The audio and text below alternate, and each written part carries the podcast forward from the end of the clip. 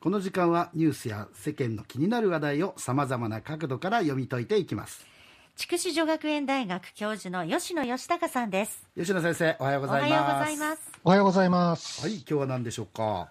今日はウクライナ情勢ですね。はい、はい。あの素朴な疑問なんですけれども、ええ。今、ロシアの人々はこの軍事侵攻について、一体どんなニュースに触れているのかなって。まあそれについてお話をしたいんですね。はいお願いします。であのロシア国内に情報統制があるのはご存知の通りで、うん。あの新しい情報としては、モスクワのこだまっていうラジオが解散することになりました。ほうほほう。ももう一つえー独立系のテレビ局、うん。ドシチが放送休止を発表しました。はい。はい。でこれ、なぜかというと、ええ。一つには、ロシアの軍事侵攻をそのまま軍事侵攻って言ってしまったんですね。はい。これあの、プーチン大統領は特別軍事作戦と言ってるので、えそういうふうに伝えなくちゃいけなかったのうん。に、従わなかった、えなるほど。だからあの圧力をかけられたということなんですうね。うん。まあ、一方であの、一番プーチン大統領の意に沿った報道をしているのは、やはり国営メディアですね。はい、うんで、その国営メディアで、まあ、どんなニュースが流されているのか、うん、えー RT っていう国営のテレビ局があります。はい。あの以前はロシアトゥデイと呼ばれていました。はい、これあの番組はロシア以外のこういろんな国で見ることができまして、え。でネットも活用していて、えー YouTube、Facebook、TikTok、まあ、いろんなところで見ることができます。え。え。言語も、えー英語、フランス語、ドイツ語、アラビ語アラビア語、えうんいろんな言葉で伝えられています。ええうんで今回取り上げるのはですねあのウクライナウクライナの、えー国境警備隊に関するニュースなんですね。はいでこのニュース、えー、とまず CNN, CNN とかはい BBC、えー西側のメディアではこんなふうに伝えられてます。はいえーウクライナの南にあの黒海っていう海がありますよね。はいでそこにあのズミイヌイ島っていう小さな島があります。えはいでここにあのウクライナの国境警備隊の兵士13人が配置されていました。えはいはいで今回の軍事侵攻で、えーロシア軍がこの島に上陸してきました。うんで国境国境警備隊の兵士の一人は、えー抵抗して、えーロシアの軍艦くたばれとか叫んだと伝えられています。はいはい、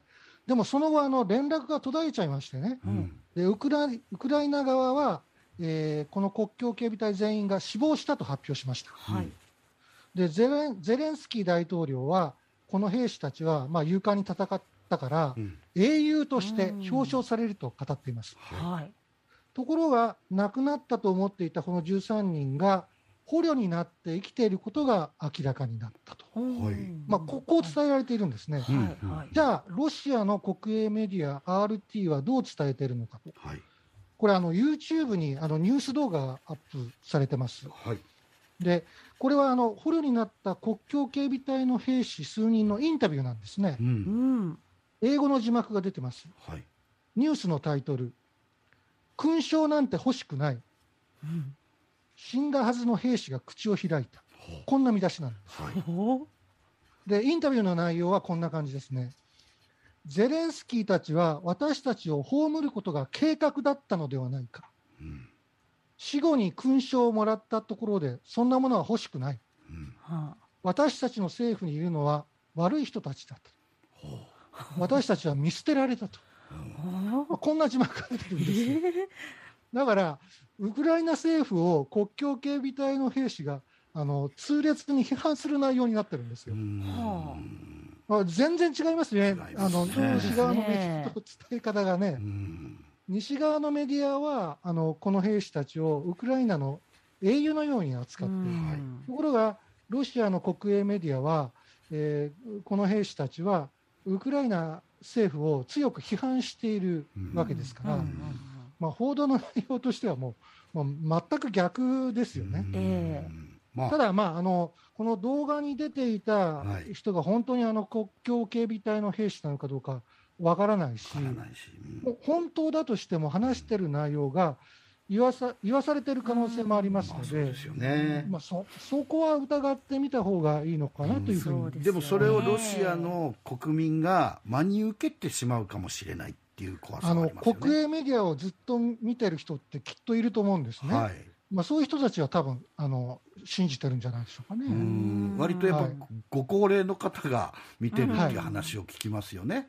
そそこなんですよね。うん。あのまあ、NHK はまあ公公共放送なので、国営テレビではないんですけれども、まあ、日本では NHK ばっかり見てる人って、まあ確かのいるじゃないですか、高齢者の方で、ね。はいうん多分同じような状況だと思うんですね。あーでも、まあ、あの各国あの、そうであるように、ロシアでは今も、今もうあの SNS ですよね、はい。えー SNS, SNS から情報収集する人が増えています。はい。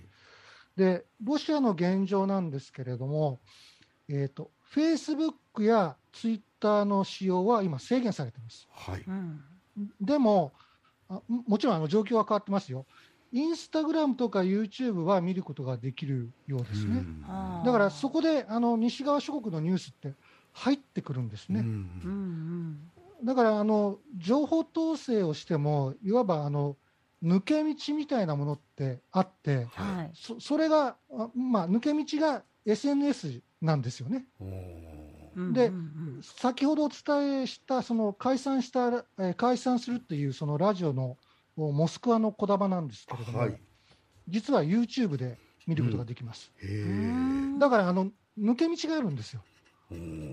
であのこの状況を見たときにですね僕はあのベルリンの壁が崩壊した時のことを思い起こすんですね。はいあの東西ドイツが統一される前うに、んえー東ドイツでは、まあ、今のロシアと同じように言論統制がありました。はい。えでもあの電波は国境を越えて届いていくんですね。はあはだからあの当時あの多くの東ドイツの人たちが、あうんえーその西ドイツのあのテレビやラジオを見たり聞いたりすることができたんです。うんでその情報に刺激を受けたということもあってうんあの多くの東ドイツの人が、えー西ドイツに出国しようと考えるようになったと。やっぱりこううん自由主義これが国のあの様子が見えたわけですね、テレビでね。そうなんですよ、ねで情報がその漏れ伝わってくるもんですから、うんそれでまあ動いたっていうことがあるんですね。うんうんうんでこれがあのベルリンの壁の崩壊をまあ促したという側面があります。はい。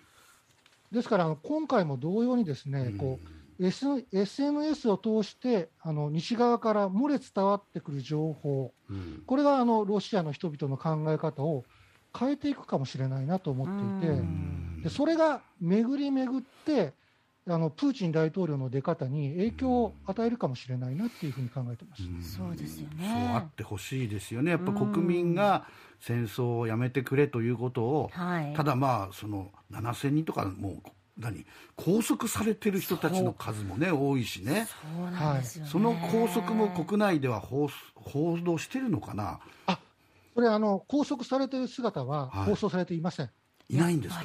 はい、そこはやっぱり制限がかかっているようですねなる。ほどね。はあただ、そういったあのムーブメントが大きくなってくると、はい。拘束しきれるのかなっていうそうですあのそうですよね。感じもしますよね。はい。ねぜはい。ひ先生がおっしゃるように、えーはい。漏れ聞こえて、ね。でまあ、自分から若い人たちは自分から情報を取りに行くけどやっぱりある程度の年齢の人たちはうん。情報弱者っていうところがありますからね。やっぱり改めてメディアの力というのは、えー強いんだな大事なんだなっていうことをねね。思い知らされますよね。はい、えー先生ありがとうございました。ありがとうございましたありがとうございました。えー筑紫女学園大学教授の吉野義孝さんでした。